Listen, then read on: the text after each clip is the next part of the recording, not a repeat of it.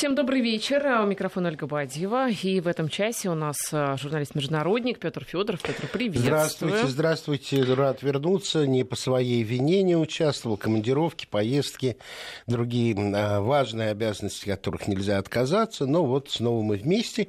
Хотя несколько в другое время, которое может быть даже в чем-то удобнее некоторой части нашей аудитории. Для тех, кто соскучился, давайте объявим наши координаты, а, свои вопросы, возможно, предложения тем, которые вам хотелось бы услышать в нашем сегодняшнем эфире.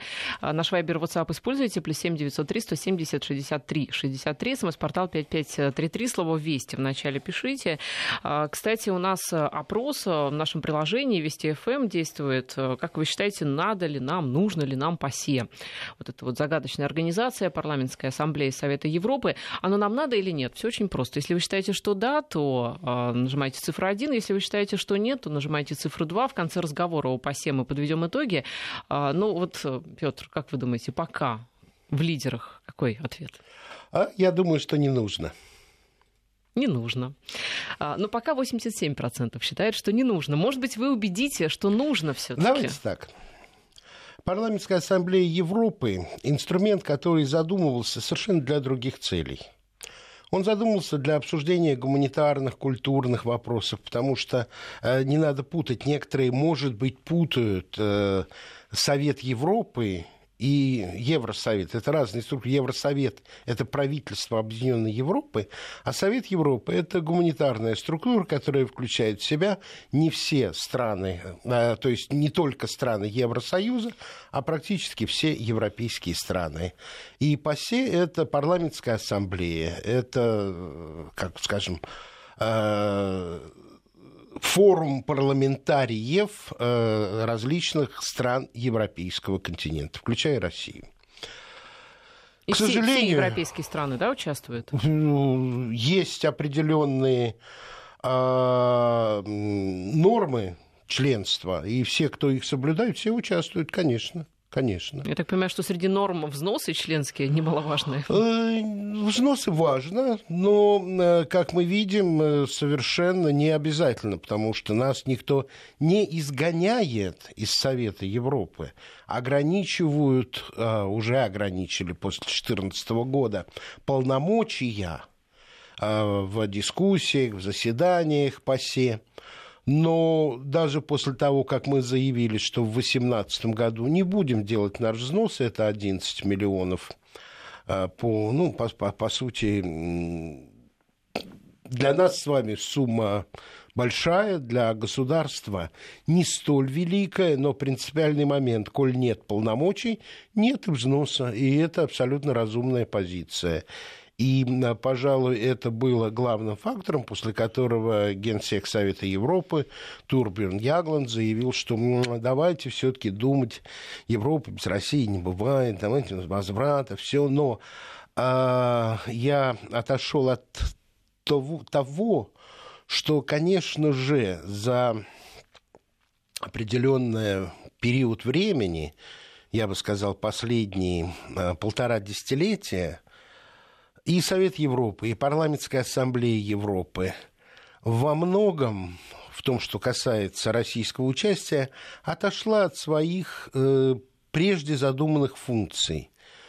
Э, и превратилась э, в определенное э, сообщество морального осуждения России, в том числе – мне кажется, что это недальновидная политика, и реакция Украины на заявление Ягланда о том, что это невозможно, угроза, что если Россия вернется, то Украина уйдет, это как раз вот а, та ситуация, которую создают в этом форуме страны Балтии, э, стран Польша, некоторые другие политические силы э, Восточной, Центральной и Южной Европы, бывшего так называемого социалистического лагеря. Я думаю, что Совет Европы рано или поздно из этого интеллектуального кризиса выйдет. А вот участие, не участие, знаете, Ольга, Какое-то время назад мы понизили свое представительство, а иногда и участие в международных спортивных структурах. И вот сейчас... Это вы что имеете в виду? Ну как? Э, наших, э, наши, наши представители не слышны или не видны в таких структурах, как ВАДА. Так это не мы а, понизили, а... это нас понизили. Нет, нет, вы, вы не путаете. Я имею в виду об участии наших представителей в международных спортивных структурах. Вот чего мы в 90-е годы еще начали утрачивать. И когда мы не присутствуем в международных структурах, самых разных, на наше место приходят э, другие люди. И представительство в международных структурах, оно все равно необходимо. Даже если эти структуры в какой-то момент являются, с нашей точки зрения, политически ущербными. Поэтому я, к сожалению, в данном вопросе расхожусь с большинством нашей аудитории и считаю, что нам э, в ПАСЕ оставаться надо. Вот платить не надо, пока санкции введены, а оставаться надо. Петр, все-таки давайте вот поймем ПАСЕ. Парламентская ассамблея Понятно, Совета да. Европы. Функции. Вот что, что делает это самое ПАСЕ? Сейчас? Ну да. Сейчас она обсуждает культурные и гуманитарные вопросы. У них у ПАСЕ нет никакого э, э, исполнительного инструментария. Это не является структурой распоряжения, решения, которые обязательны к исполнению. Это вообще не исполнительный орган. Это международная совещательная структура. Вот есть Международная федерация труда. Она обсуждает вопросы труда. Есть Всемирная организация здравоохранения – она э, принимает определенные стандарты в медицине, обсуждает общие вопросы, распределяет общие фонды на решение тех или иных проблем. Так вот, у ПАСЕ даже таких, э, насколько я понимаю, фондов, которые могли бы что-то э, перераспределять, на мой взгляд, не существует. Это структура, которая обсуждает культурные вопросы, вопросы взаимодействия, вопросы гуманитарный. Это, это, еще раз повторяю, это не какой-то а, общеевропейский аппарат, решение которого обязательно к исполнению. Совещательный орган обмен мнениями. Когда-то он был очень важен для того, чтобы сблизить европейские страны, для того, чтобы выработать или быть форумом а, обмена мнениями, уважительного обмена мнениями, когда нет того, что кому-то затыкают рот и принимается только одна точка зрения. И сейчас, разумеется, после принятых э, санкций в отношении российской делегации, не России, а российской делегации, а права э, российских представителей в, в ПАСЕ и в Совете Европы урезаны. Стало быть, мы не вносим взносы, потому что нам не за что платить, но оставаться там все равно надо. Ну вот вы считаете, что мы все-таки должны оставаться да. в э, этих международных э, учреждениях, должны. да, чтобы, по крайней мере, там иметь представительство. Э, Россия великая страна. Голос, да, и так далее. Но, вы знаете, некоторые эксперты считают, что, например, решение Европейского суда по правам человека нам не всегда, не обязательно признавать. Совершенно верно. Я, я абсолютно согласен. Это согласуется как-то? С присутствием в Совете Европы? Конечно. А почему нет? Где хотим, участвуем, где хотим, не участвуем. Что хотим, признаем, что не хотим, признаем. Надо брать пример с наших американских друзей. В этом плане, да. А, пишут э, слушатели, что а, то, о чем вы говорите, что а, ПАСЕ, в общем-то, уже давно утратила свою некую объективность. Совершенно и, верно. Так как она полностью заангажирована, поэтому площадка пользу приносить сейчас не может. Еще есть мнение, что именно по этой причине нас и лишили голоса в ПАСЕ, потому что нас, наш голос имеет огромный вес. Но ведь вы говорите, что ничего не решает вообще эта структура. Такой совещательный орган. Посидели, посовещались, разошлись. Вы знаете, я волею судеб, а может быть из-за своей профессиональной истории, принимаю участие в различных э, э, журналистских встречах. Вот совсем недавно я был в Вене, где э, БДИЧ ОБСЕ проводила встречу по свободе журналистики. Э, и впервые российский представитель был э, частью то, что у них называется панель. У нас панель немножко другое означает, ну, скажем, э, участников э, дискуссии, которые сидят в президиуме. И это было важно.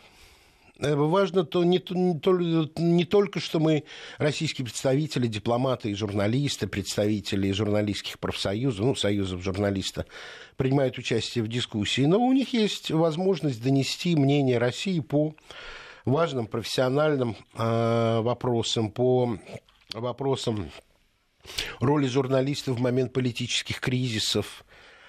А, казалось бы, ОБСЕ тоже ушло от своих прямых функций. Ведь э, расшифруем. Организация по безопасности и сотрудничеству в Европе. Но, опять-таки, за десятилетия, прошедшие с Хельсинского совещания 1975 года, ОБСЕ стало инструментом некого надзора над выборами, некого э, такого морального трибунала над теми, кто не разделяет, по их мнению, ставлю в кавычках, европейские ценности. Но повторяю, не надо, не надо бояться встреч с оппонентами, боязнь встречи с оппонентами, боязнь чужого мнения, робость в донесении своей точки зрения в окружении недружественном есть для меня признак отсутствия профессионализма. Вот когда написали про а, нашего а, представителя в Совете Безопасности, покойного Виталия Чурки, один в поле воин, ему тоже приходилось действовать подчас в ситуациях, когда большинства а, в поддержку российской точки зрения в той или иной позиции не было. Что же нам, уходить из ООН? Он тоже не вполне выполняет все свои функции тоже иногда является инструментом разжигания войны, а не его преодоления конфликта. Ну, ну достаточно да, да, давняя история, но ее сейчас на Украине почти что хотят э, повторить, когда под флагом ООН, по сути, было совершено вмешательство Соединенных Штатов на Корейском, в Корейском полуострове, в Корейском кризисе. Это же было под флагом ООН. Так что мы должны оставаться во всех международных структурах, но избирательно подходить к нашим взносам. Если в чем-то наши права ущемляются, мы не платим. Но мы остаемся. И мы доносим свою точку зрения везде и э, повсюду, где это только возможно. Не она, боясь. С, она составит вообще так можно не платить и оставаться? Там вообще устав какой-то есть, он как-то регламентирует эту Вы ситуацию? знаете, я не смотрел устав, но судя по реакции Генсека Совета Европы, э, который хочет э, вернуть все украденные, украденные функции э, у российских представителей в Совете Европы, выходит, что можно. Нас спрашивают, а почему посеяцы такой. Посеять, хороший. Да. Не работает удаленно. Ну, например, в скайпе, да, ведь можно было сэкономить те самые 11 миллионов евро. Им же нужно собраться, понимаете, они же еще и путешествуют куда-то, да, эти парламентарии европейские с культурными ценностями. Ну, неинтересно. Интересно путешествовать. Вот. День, день, деньги налогоплательщиков, э, парламентарии, особенно общеевропейские, экономить совершенно не любят. Они в таких случаях говорят, демократия стоит денег. Да, и участие тоже. За демократию нужно платить. Да. Вот э, мы же с вами уже говорили о том, что каких гигантских сумм стоит переезд парламентариев из Страсбурга в Брюссель. Они же перемещаются угу. вместе со своими файлами. А каких огромных средств стоит обеспечение перевода на все э, языки Евросоюза, ну, это мы с вами уже переместились от ПАСЕ в сторону, в сторону структур, э, бюрократических структур Европейского Союза. Это совершенно разные вещи, повторяю, чтобы нашим слушателям было ясно. Вот. Но когда я иронически об этом говорил коллегам э, на Евроньюз, мне говорят, да, но это и есть демократия. Это с есть демократию, демократия. демократию нужно не жалеть денег, нужно платить. Демократия без денег чахнет. Ну, Так они понимают это Вы дело. знаете, вот по поводу платить, я все-таки пыталась понять, эм, эксперты говорят о том, что наши взносы, они довольно-таки существенны. 11 миллионов существенная Вот, сумма а, для ПАСЕ. Каким образом формируется, кто сколько платит? Зависит от э, населения, от э, там, ВВП страны. От чего это зависит? Ведь много же стран, непропорционально же количеству. Вы знаете, я думаю, что э, многое зависит в определении взноса и от размера страны, и от размера парламента, от э, общего числа депутатов обеих палат, если их есть в стране. Вот, но, как правило, должен сказать, что наши взносы не самые большие в этих международных структурах. А Что касается ПАСЕ, я, поскольку не связан напрямую с этой структурой, то и не особенно изучал принципы формирования размена взносов. Но вот в Европейском вещательном союзе э, критерии определяются в том числе и расходами на, на а, функционирование общественного телевидения. И в этом смысле наша, э, наш взнос в э, ИБЮ, Европейский вещательный союз, ЕВС, не самые большие. Ну что, Петр, а вы не убедили слушателей. Я и не хочу никого убеждать, потому что э, слушатели исходят из того, что если нас обидели, то надо из этого дворика уйти. Э, Те, которые так считают. А я считаю, нужно продолжать э, стоять, держаться и отбивать э, нападки. Н- Ничего страшного, э, я уважаю мнение слушателей. Для многих принципиальным моментом являются и эти взносы, и то, что они не видят э, прямого эффекта от этой работы. И думаю, что они имеют право на это. Я продолжаю настаивать на том, что из международных структур уходить не надо. 86% слушателей считают, что уходить надо. А, Кстати, чуть-чуть подвинулись. а На 1% было 87. 14 считают, что надо оставаться. Ну что, давайте поговорим об очень интересных событиях, которые в Германии да, происходят. Там ведь э, тоже непонятно. Вы знаете, Будущее это, какое это как раз, мне кажется, более долгоиграющим а, явлением, а, чем а, нынешняя ситуация в ПАСЕ. Потому что, по всей видимости, конфигурация политического устройства Германии э, завершает цикл своего развития. Германия с точки зрения парламентаризма, с точки зрения власти, одна из самых стабильных э, стран Европы. Ну вот я вам приведу только такие цифры. За 70 послевоенных лет в Италии сменилось 65 правительств, ну, а стало быть, премьер-министров. А в Германии всего 8 канцлеров. Мгм. Долгожители прям там. Стабильны, Да. стабильны. Немецкая да. стабильность. Совершенно верно. Но э, ситуация того, что э, последние годы Германии э, у власти была коалиция двух главных соперничающих партий, блока ХДС, ХСС, с с- это а, старший партнер и э, социал-демократы младший партнер, уже, и мы с вами об этом тоже говорили, свидетельствовало о неком э, кризисе, потому что, ну, если есть два соперника, которые соперничают э, по вопросам путей развития страны, то как они могут, являясь соперниками, править вместе? Ну, до некоторой степени это как в одном поезде ехать в двух разных направлениях. Согласитесь, невозможно.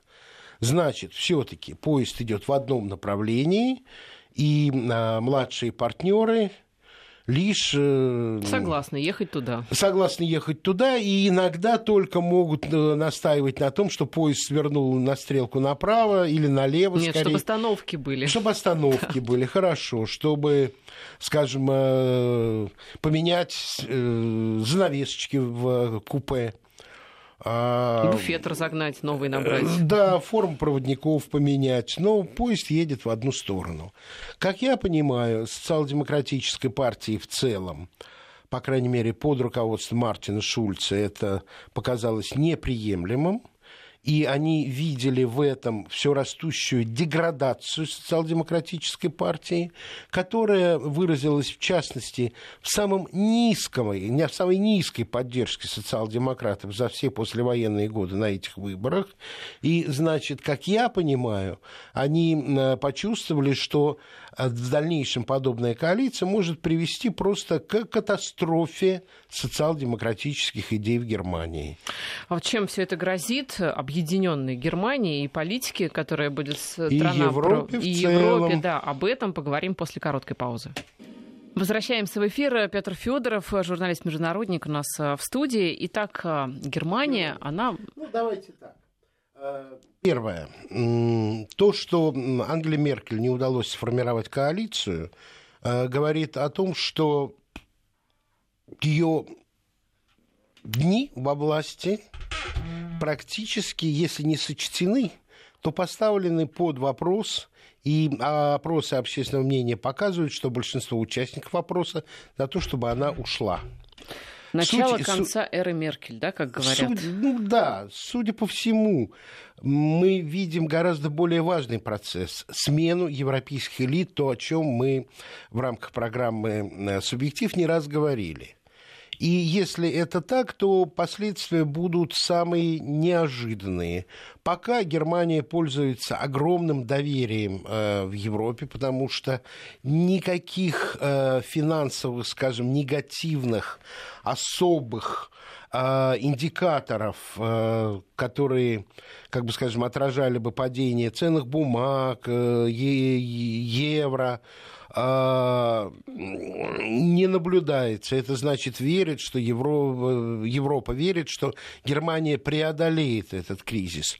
Но пути его преодоления, возможные, кроме выборов, вызывают все-таки а, некоторое настороженность и удивление. Как я понимаю, Франк Вальтер Штайнмайер, бывший лидер э, социал-демократов, а ныне президент э, Федеративной Германии, а, склоняет Мартина Шульца к тому, чтобы он снова принял условия а, так называемой большой коалиции. А, партии должны встать выше своих узкопартийных интересов ради э, стабильности Германии. Вот о чем э, говорит Штайнмайер. Прогнется Мартин Шульц или? Если он прогнется, для меня это конец его как лидера.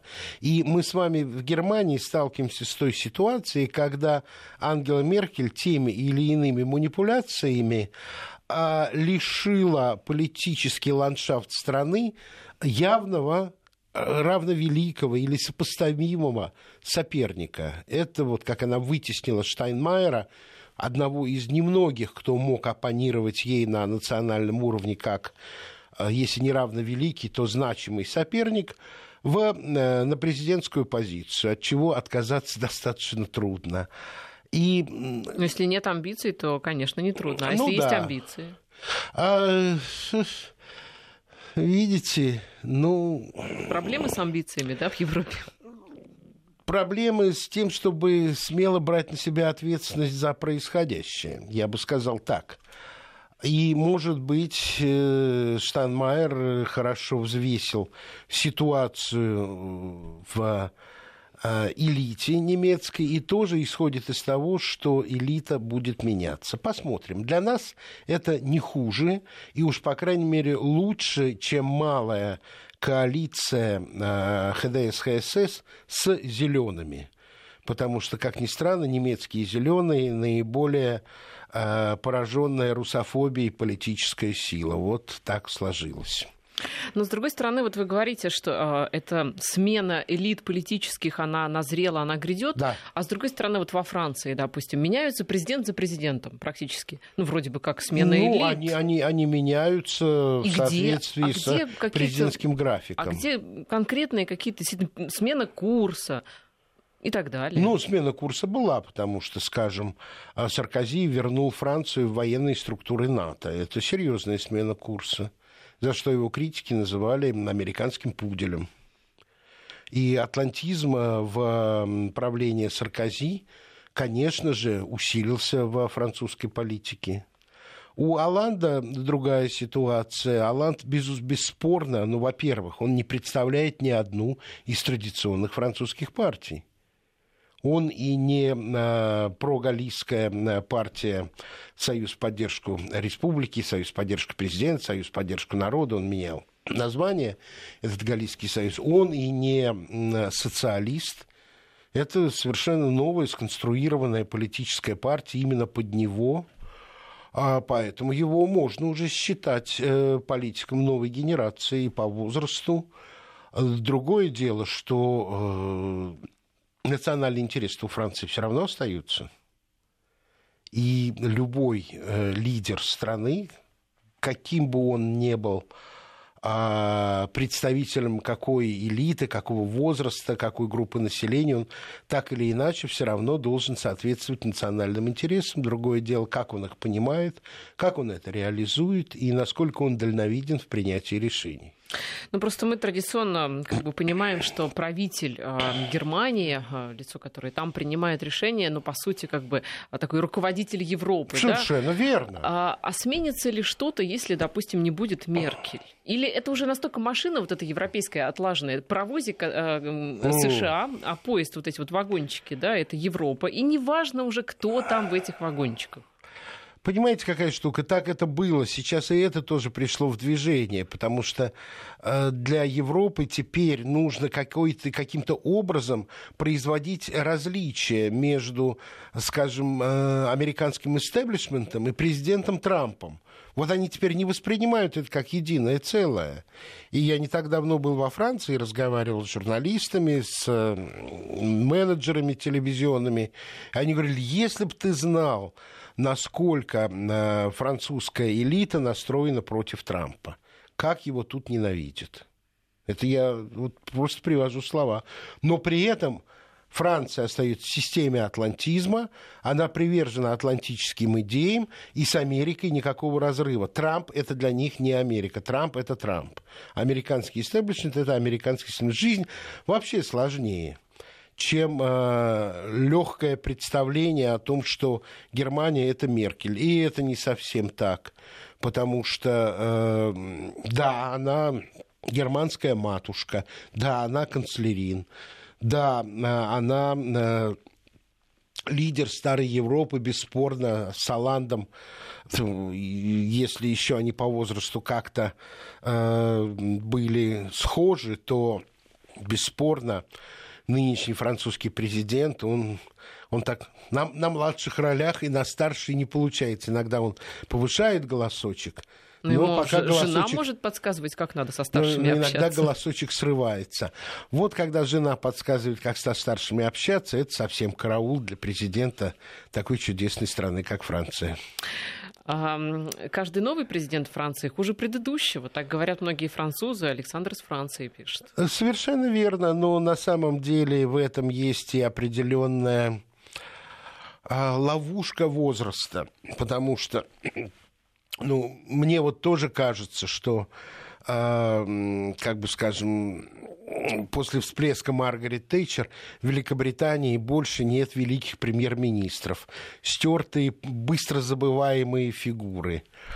А то же самое хочется сказать и про Германию, потому что Гельмут Коль все-таки фигура гораздо большего масштаба, нежели даже мадам э, канцлерин. Ну, даже Шрёдер, мне кажется. Да и Шрёдер, не говоря уж об Аденауэре.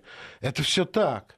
Но в этом есть и определенная ловушка, потому что я еще помню то время, когда э, старички, э, люди моего нынешнего возраста, когда я был совсем молодым, говорили, ну что Черчилль, вот Пальмерстон, вот это было... Да. А вот Дизраэли.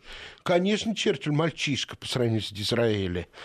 Это ловушка времени. Это, это действительно так. Я с некоторой иронией об этом говорю. А, самой иронией потому что все-таки нужно над этим делом а, серьезным аналитикам подниматься. Но ощущение, что а, французские президенты мельчают, я встречал не раз. Петр, и но... этому трудно возразить на самом деле, ну, знаете, несмотря ощу... на все мои слова. Ощущение, что вот фигуры, вот действительно фигура, да, в полном смысле этого слова, они остались только в Африке. Потому что вот вспомните вот этих вот э, тех людей, которых там называют диктаторами, да, но это действительно как-то человек эпоха. Вот они там, там еще ну, есть. потому что, потому что африканские страны, большинство африканских стран из колоний странами независимыми стали относительно недавно, это было меньше 60 лет назад, это был 60-й год. Сейчас 17-й год. И поэтому, по сути, те, с кем мы имеем э, дело в Африке, мы с вами видим, как уходят отцы-основатели независимых государств, и их меняет, э, меняют политики второй генерации. Это так. Но э, это можно отчасти было сказать, скажем, если прерывать историческое развитие нашей страны. Царская Россия – это одно, Советская Россия – другое, и лидеров начинать отсчитывать заново. А, но вы правы, это, это ощущение есть. Как в Америке отцы-основатели до сих пор святые иконы. Все ведь рабовладельцы были до одного. Ну, к Европе, я думаю, мы не раз еще вернемся в наших эфирах. У нас есть еще одна тема, которую мы припасли для вас после короткой информации о погоде.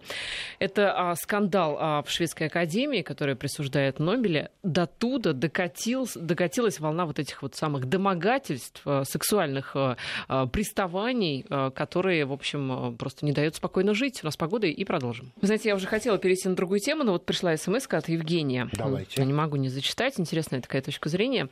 А, по поводу лидеров, того, что они мельчают а, и так хорошо. далее, да, а, пишут нам, что мы во многом не правы, потому что надо смотреть под другим ракурсом. Угу. Англия и Германия, ими правят мужеподобные женщины, а нормальному обывателю это все неприятно. Они хотят видеть лидера, на которого можно смотреть, которого можно обсуждать, ну, то есть лидера, видимо, вот во всех смыслах мужского пола.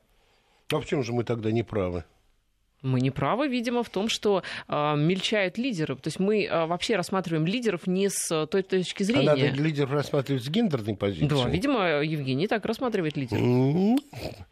У Евгения есть право на это. Он, видимо, отражает и даже на какую-то определенную группу, раз он говорит от имени других людей. И если он считает, что женщины недостойные политические лидеры, или э, лидеры, не вызывающие доверия, могу привести ему только один пример.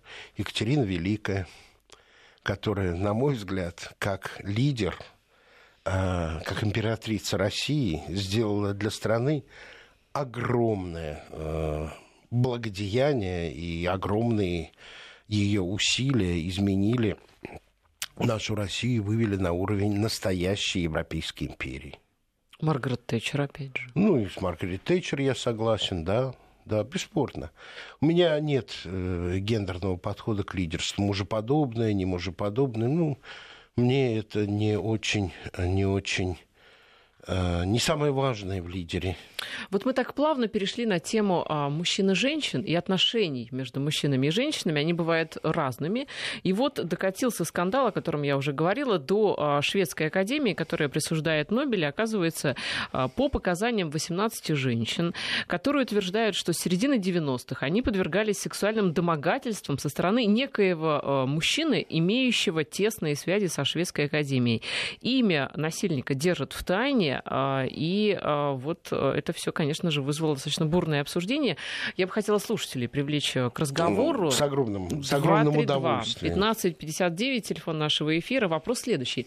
Как вы считаете, а вот в нашей, вот у них скандал, да, по этому поводу, угу. просто дикий, жуткий, а в нашей стране это было бы скандалом? Или мы как-то по-другому относимся к этой истории? Я думаю, что у нас тоже какие-то появятся подражания э, этой теме. Но, вы знаете, я колеблюсь между иронией и, как бы скажем, желанием изучить этот вопрос. Даже вот опасаюсь вам задать вопрос. Вот вы, как я понимаю, замужняя женщина – ну, есть как бы разные а, взгляды на замужество. А, в некотором плане да. В некотором так. плане да. Скажите, пожалуйста, вот со стороны вашего любимого человека были определенные действия, которые в случае негативного отношения или желания, ну, как бы скажем, с э, ну, не с него, а с какого-нибудь другого человека трактовать как сексуальные домогательства. В отношении меня или да. были ли с его стороны да в отношении меня? Да. В момент какой? Ухаживание.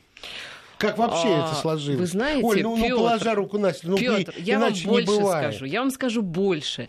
А, здесь речь а, не только там о моем избраннике. Здесь речь вообще о всех женщинах и о всех мужчинах. Это давайте, нормально. Давайте так. Давайте так. Вот. Я честно признаюсь на всю страну. Так, что и внимание. по отношению к первой, и по отношению к второй жене Вы я абсолютно точно сексуально домогался. Когда я э, прихожу, ну, ходил, приходил с маленькой дочкой в зоопарк, я видел, что это для природы нормально. Самец домогается самки. Я тоже считаю, что Самец мужчина должен быть инициатором. себя, самка выбирает лучшего. Конечно, конечно. А поэтому для меня вот эта вот ситуация, когда вообще совершенно естественное для мужской особи половое влечение выдается как нечто преступное, ну, конечно, домогательство, если, если, если, если, если явно э,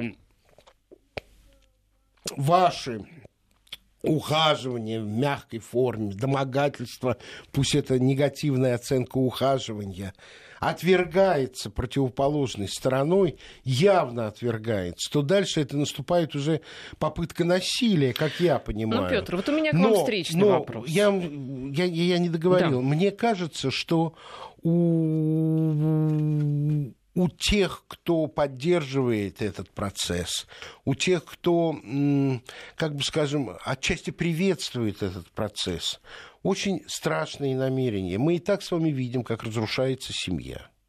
Мы видим э, родитель один, родитель два. В той же Швеции... Беременных мужчин мы еще видим, вы В той же Швеции Бога лишили пола. Беременных людей, вернее, простите. Беременные люди, да, да не беременные женщины а, третий пол в Германии.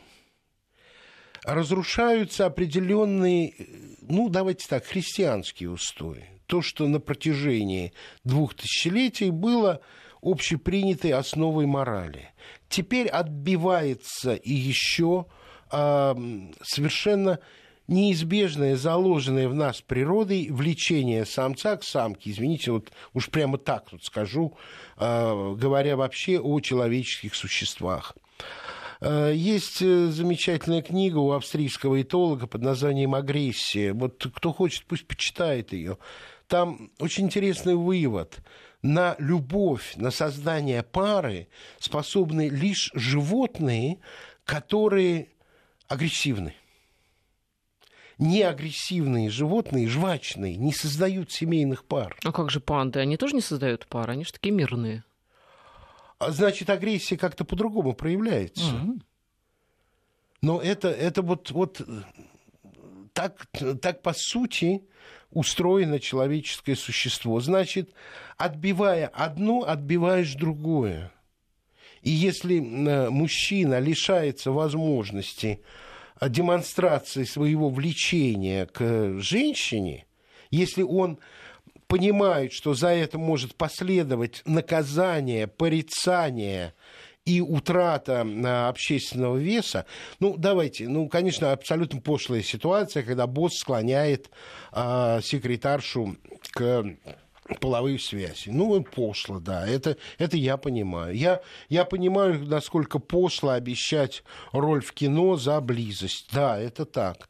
Но есть и совершенно для меня э, оборотная сторона этого общего направления, потому что я абсолютно уверен, что это будет использоваться и против э, того, что не является ни пошлостью, ни, ни, ни, ни гадостью, ни, ни, ни ну, по сути, своего рода преступлением, склонение к сожительству, шантаж ради сожительства, все, хотя мы знаем, что это было, собственно, в Мимино об этом ведь речь, если помните со стороны э, директора магазина и сестры с, с самого Мимино. Ну, вы помните фильм, Ну правда? да, да. Вот. Но есть одно и есть другое. И то, что отбиваются какие-то базовые инстинкты, для меня означает, что отбиваются и другие инстинкты тоже. И уравнивание человеческого, человеческой общности в какую-то такую вот равномерную кашу – Это страшная антиутопия, на мой взгляд. Ее даже не описывал ни один антиутопист. Но я все время перебиваю, хочу вас услышать.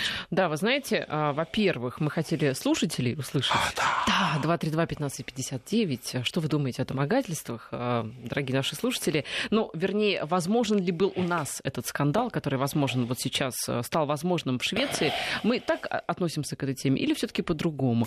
И, Петр, у меня к вам вопрос, пока слушатели дозваниваются. 232-1559 ведь а, вы сексуально домогались до своей жены. Вы об этом... И первый, и второй. Вот, вот, и от обеих. Да. Вы об этом объявили просто а, во всеуслышание. Ну, а? Представьте ситуацию. Вам повезло. Ваша и первая, и вторая жена ответила благосклонно. А если бы они были против? Вот вы в какой бы момент остановились? Вы знаете, всю жизнь свою не описать в коротком эфире. Но до первой и до второй жены у меня тоже был определенный опыт. И многожды получал отворот-поворот. В какой момент вы останавливались? Все-таки вы не ответили. Я останавливался каждый раз в тот момент, когда сам для себя отвечал, что это, это, это еще кокетство или я уже назойлив. Вот все-таки интересно, как мужчина эту разницу понимает? Кокетство и назойливость. Есть невербальное выражение а, желание избавиться и желание продолжить, которое каждая женщина этот сигнал подает особым образом. То есть это такое все-таки Умение нечто... это считывать да. большое искусство. Большое искусство. Было ведь и ошибки, когда мне потом уже говорили, ну что ж ты, я просто хотела тебя раззадорить, а ты сдулся. Вот, а видите? и такое бывало. Вот, вот, до вот. первой и второй Понимаете, жены. Ну, до, до второй жены. Рано отступишь, обвинят, что сдулся. А как же? Вот здесь сложно соблюсти а? грань Особенно с нашими чудесными женщинами. У нас это невозможно, у нас женщины другие. Это точно. А, я за домогательство. Самый лучший у нас женщина. Ну, это бесспорно. Я за домогательство, пишут нам. А, разница полов и поколений – это базовые устои. Это, кстати, женское мнение. Я тоже сексуально домогался до своей теперешней жены. Француженки, кстати, не домогался, не женился бы, это пишет Александр. Ну. Разрушается институт семьи угу. для сокращения населения планеты. То есть видят в этом, угу. видимо, какой-то угу. заговор. И вот в Европе появился средний пол. Вопрос, а что для него есть домогательство? Если все люди равны, то есть получается, да, ну, они же все оно. Вы знаете, шикарная у нас аудитория истории, вот просто чудесные. Э, я надеюсь, вы не специально выбирали самые лучшие, а так вот все-таки то, что поступило и читали. Чудесная у нас аудитория. А, понимаете, там, где будет средний пол, на третий пол, там должен появиться четвертый, пятый, шестой потому что иначе представить себе невозможно. Чем третий пол отличается от э, мужского и женского пола? А вот как только начнешь объяснять, так понимаешь, что придется еще дробиться. Вообще, в целом, э, я абсолютно уверен в том, что идет дехристианизация Европы. А, Европа возвращается к своим языческим корням. Это ее право. А мы остаемся, как мне кажется, людьми христианскими. Нормальных полов. Нормальных Обоих. Полов. Абсолютно. Спасибо. Петр Федоров, журналист-международник, был сегодня в нашей студии. Спасибо.